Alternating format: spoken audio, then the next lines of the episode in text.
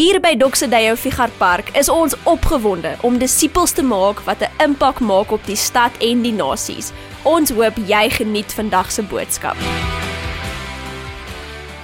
Een van die woorde wat ek die minste van hou in my lewe is die woord leeg. Ek weet nie van jou nie, maar die afgelope week toe ons uh moes vas, dan voel ou jou maag is leeg. Dis dan nie 'n lekker gevoel nie, nê? Of die oggend as jy by die by die koffiemasjien kom of jou koffieblik oopmaak en daar's niks in nie. Dis 'n terrible gevoel, die gevoel van leegheid. 'n Melkboksie as jy hom skud en daar's niks binne in nie of daai oggend as jy bietjie die ouderend aansit en jou blikkie is leeg, nou kom amper net wind uit. Dis 'n aaklige gevoel, maar ek dink die ergste een vir my van almal is as jy met jou kar iewers heen op pad is en die karretjie begin so ruk en jy besef jou petroltank is leeg. Ons hou nie van die woord leeg nie. En ons begin vandag met 'n nuwe reeks wat ons noem vol. Dis 'n woord waarvan ons baie hou. En ons gaan gesels rondom geloof. Almal van ons ken mense of jy ken iemand dalk of jy het al gehoor van iemand wat 'n lewe lei wat vol geloof is, 'n vol lewe. Dis mense maak nie saak waartoe hulle gaan nie, hulle word nie hulle word nie leeg nie. Hulle word nie rondgegooi deur die lewe nie. Hulle vertroue is in God. Ons het onlangs um, op op Facebook en op YouTube hierdie video gesien van 'n meisietjie met die naam van Night Bridge uh, of Night Bird wat um sing en sy het aan America's Got Talent deelgeneem en dit was incredible om haar storie te hoor van vertroue in die Here. Sy het 3 keer al kanker gehad en sy's nog eers 30 jaar oud nie en tog is haar lewe 'n getuienis van vertroue in die Here. Ek wil vir jou gou iets lees wat sy geskryf het rondom dit. Sy sê I've had cancer 3 times now and I've barely passed 30. En dan hoor wat sê sy, I believe that God can heal in one instant. I also believe that no good thing does he withhold. So there was something God was growing in the field that was me.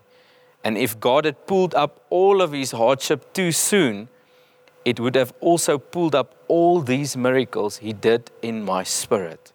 Ons almal ken sulke mense wat vol geloof is, maak nie saak waartoe hulle gaan nie.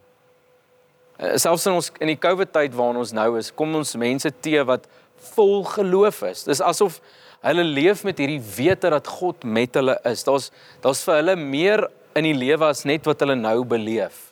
Dis mense wat wat maak nie saak waartoe hulle gaan, teleurstelling, pyn of lyding, hulle weet daar's 'n God wat omgee. Daar's 'n God wat betrokke is. Daar's 'n God wat weet wat aangaan met hulle en daar's 'n God wat ingryp partymal en partymal kies om nie in te gryp nie. Dis nie hulle amazing kennis en um en hulle kennis van die woord en skrif wat hulle ongelooflik maak nie. Dit is hulle geloof wat ons stuur, wat vir hulle wat wat hulle krag gee om aan te gaan in hierdie lewe. Ek wonder sommer oor jou lewe.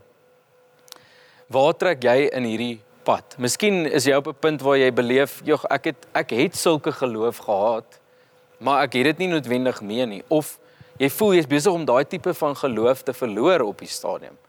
Dalk sê jy, "Ek is nie seker eers of ek geloof het nie." Of dalk sê jy, "Ek het net 'n begeerte om die geloof wat ek het te versterk." En in hierdie reeks wil ek jou aanmoedig om deel te word van die die volgende 5 weke wat ons gaan gesels rondom geloof want ons gaan ontdek hoe om hierdie tipe van geloof te kry en ook hoe om dit hoe om dit uit te leef hoe om seker te maak dat dit groei en ehm um, vandag gaan ons begin dan met die eerste gedeelte van hierdie reeks rondom geloof is jy gereed daarvoor ek wil hê jy moet solank jou Bybel uithaal ons gaan 'n paar verse saam leef lees en ons gaan die Here vertrou om met ons te kom praat oor die ding van vol geloof.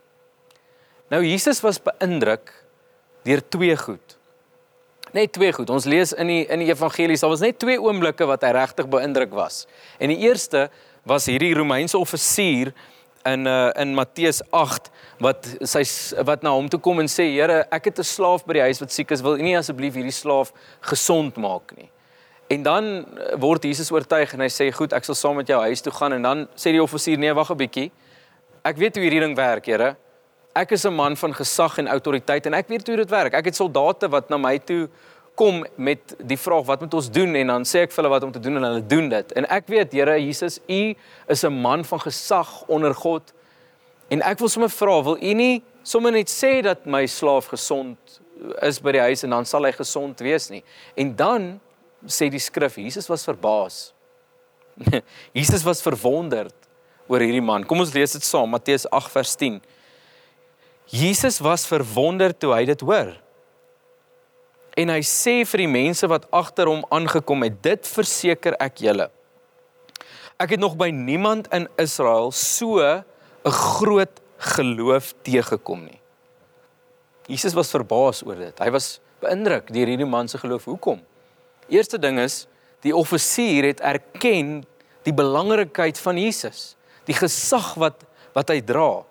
Maar nie net dit nie, hy het gekies om sy volle vertroue in Jesus Christus te sit in daai oomblik. En die skrif sê vir ons Jesus was beïndruk. sien, Jesus was nooit beïndruk deur kennis nie of selfs gehoorsaamheid nie. Jesus was beïndruk deur geloof. Tweede keer wat ons lees dat Jesus beïndruk was of verwonderd was, was toe hy na sy tuisdorp toe teruggegaan het in Markus 6 en hy het klomp wonderwerke gedoen en hy het die blindes laat sien en die dowes laat hoor. En op 'n stadium met die mense van die omgewing begin sê, "Maar wag, wag, wag, ons ken hom. Is hy nie Maria se seun nie? Hier sy broers en susters. Hy sê Jesus, ons ken hom. Ons weet wie hy is." en dan sê die skrif dat Jesus was verwonderd omdat hulle so 'n groot gebrek aan geloof gehad het. Nou Jesus se groot agenda op aarde as ons lees in die evangelies was dit is hy wou gehad het mense moet hom sien en hulle geloof in hom sit. Mense van groot geloof word. Maar sien vir geloof om te gebeur moet daar 'n objek wees van geloof. Geloof is nie net hoop en positiwiteit nie. sien hoop en positiwiteit sê ag alles gaan oukei okay wees. Ons hoor dit baie nê. Alles gaan fyn wees. Selfs in hierdie pandemie sê so baie mense dit. Moenie worry nie, alles gaan oukei okay wees. God is in beheer, ontspan. Dis nie geloof nie. Dis net positiwiteit. Geloof sê ek sit hierdie vertroue en hierdie hoop en hierdie positiwiteit in iets of in iemand. Voorbeeld daarvan is as ons met 'n jet vlieg iewers heen en ons klim op die vliegtyg sien positiwiteit sê jy ek hoop hierdie ding gaan aan die ander kant ons gaan almal aan die ander kant veilig uitkom ons gaan fyn wees geloof sê nee ek ek sit my vertroue in die mechanics van hierdie ding. Ek sit my vertroue in die persoon wat nou hierdie vliegtyg gaan vlieg en laat opstyg. Ek kan dit nie doen nie. Hy kan dit doen want hy is opgelei om dit te doen. Dis geloof. Ons sit ons vertroue in 'n iets of in 'n iemand. En dis presies wat die offisier hier gedoen het, die Romeinse offisier. Hy het sy geloof in Jesus as 'n persoon gesit. En dis wat Jesus wou gehad het. Hy wou gehad het op hierdie aarde moet ons mense word wat hom ontdek as die objek van ons geloof. Johannes 14 vers 1. Jesus praat met sy disippels. Hy sê die volgende: "Julle moenie ontsteld wees nie. Glo in God, glo ook in my." Nou, ek weet nie of jy besef hoe hoe sleg dit geklink het vir die fariseërs nie, want hulle het nog altyd geleer ons moet ons geloof, ons moet glo, ons beliefs moet ons in God sit en hier sê Jesus, moet dit nie net in God sit nie, sit dit in my. En dis baie interessant as jy bietjie die Grieks hier gaan bestudeer. Jesus doen 'n baie interessante ding. Hy sit twee Griekse woorde in een.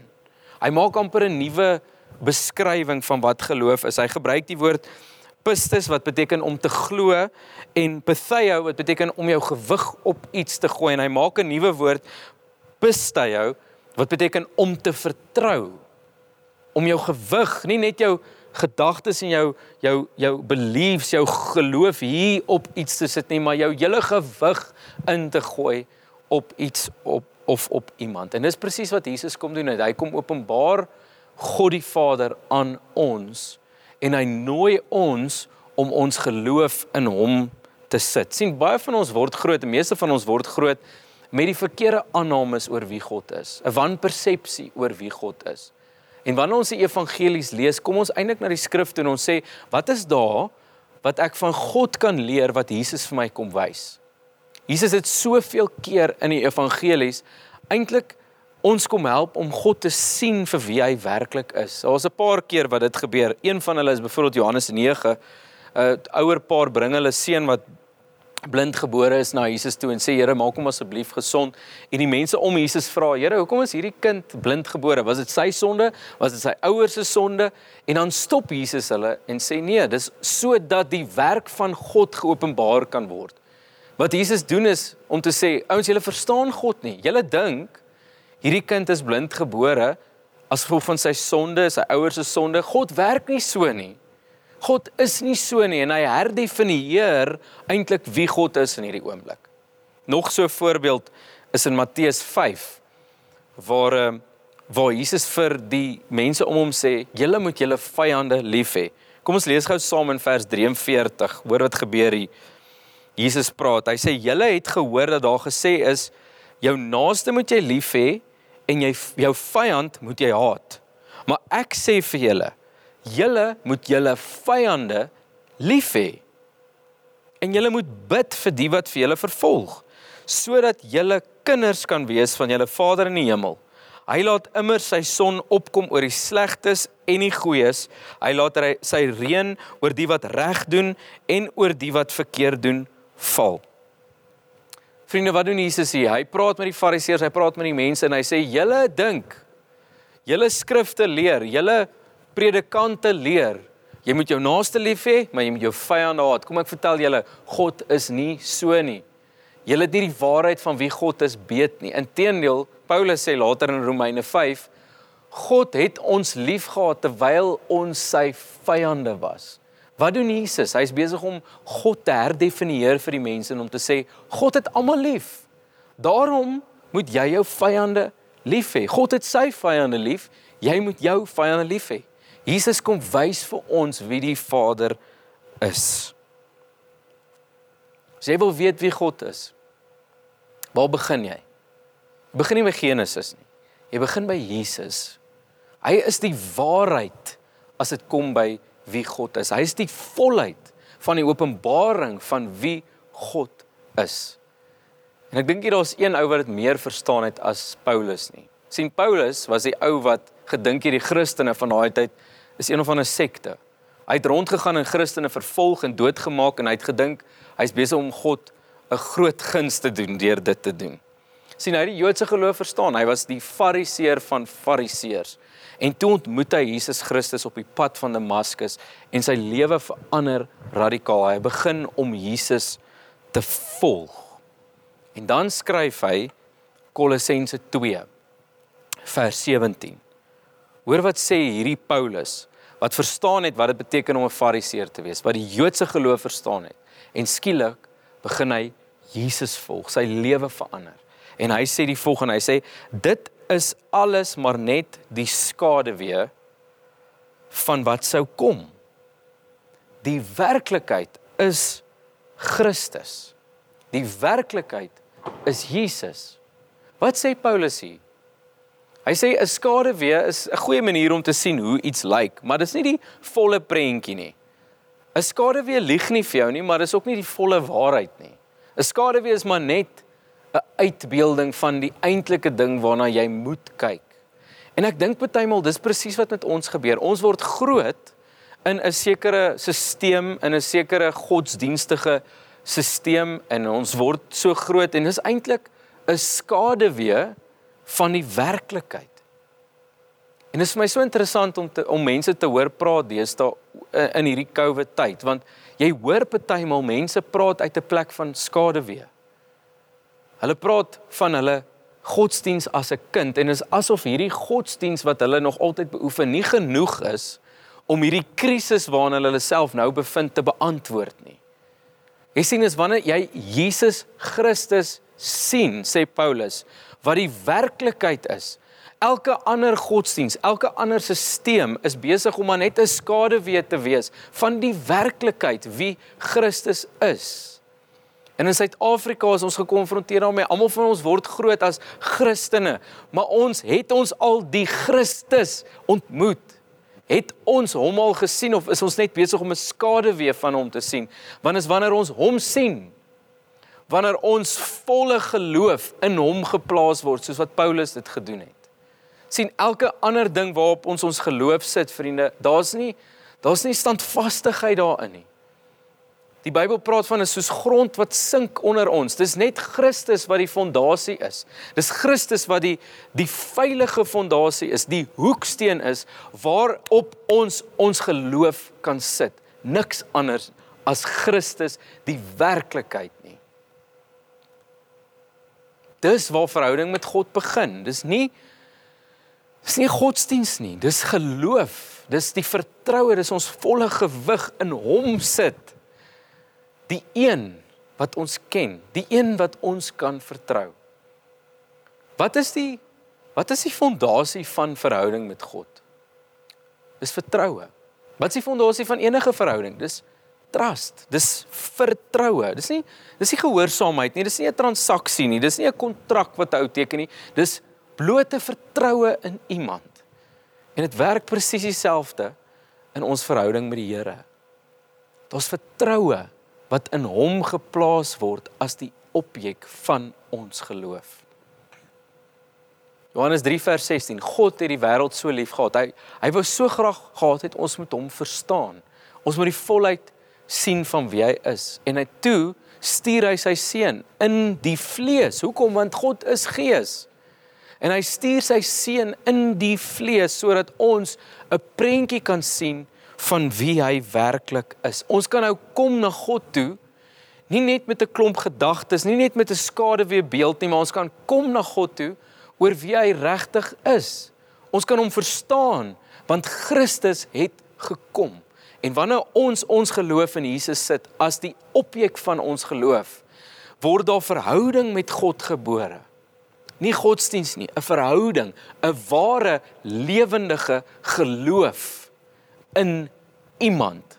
Nie in iets nie, nie in 'n stel reëls nie, nie in 'n lering nie, in iemand, die lewendige Jesus, die lewendige Christus. Wanneer jy iets hoor van iemand wat vir jou wat jy baie vir lief is, iets slegs hoor van iemand waarvoor jy baie lief is, wat s'e mees eerbare ding om te doen? Is om te sê, "Wag, wag, wag, ek ken hierdie persoon. Dis nie hoe hy is nie." Dis nie hoe sy is nie. Hoekom? Want jy ken daai persoon. Jy weet die beste van die persoon. En nou hoor jy 'n storie van van die persoon wat nie die waarheid is nie, maar jy ken die persoon eerstehands. Dis dieselfde as volwasse Christene kom ons wanneer ons deur moeilike tye gaan, wanneer ons iets beleef wat wat 'n druk op ons lewens sit, die eerste reaksie is om te sê, Here, ek vertrou U. Ek weet dat wat u sê van uself is die waarheid. Ek glo om u te vertrou. Ek glo in u. Mense wat dit doen is amazing. Hulle is inspirerend. Hulle vergewe maklik. Hulle het mense lief. Hulle ontken nie realiteit nie. Hulle sit hulle vertroue in iemand. Hulle Hulle geloof is nie net in hulle gedagtes nie. Hulle geloof is in hulle hande en hulle voete en die manier hoe hulle leef. Hulle hulle het Jesus as die objek van hulle geloof. Ek soek so 'n tipe geloof. Ek weet nie van jou nie. Ek soek daai geloof. Ek soek daai daai onwrikbare, unshakable faith in 'n persoon, Jesus deur elke lewensfase waar ou deur gaan. Of jy nou moet vakke kies as 'n graad 9 of 10 kind, as jy moet gaan besluit wat om te studeer, as jy nou eendag 'n uh, 'n werk moet kies, as jy iemand moet kies om met te trou, as jy moet kies kry, moet ons kies kry, moet ons nie kinders kry nie. Ons het almal hierdie begeerte om 'n stuk standvaste geloof te hê. En in die volgende 5 weke gaan ons met jou gesels daaroor. Hoe maak ons seker dat ons hierdie geloof in Christus aanwakker?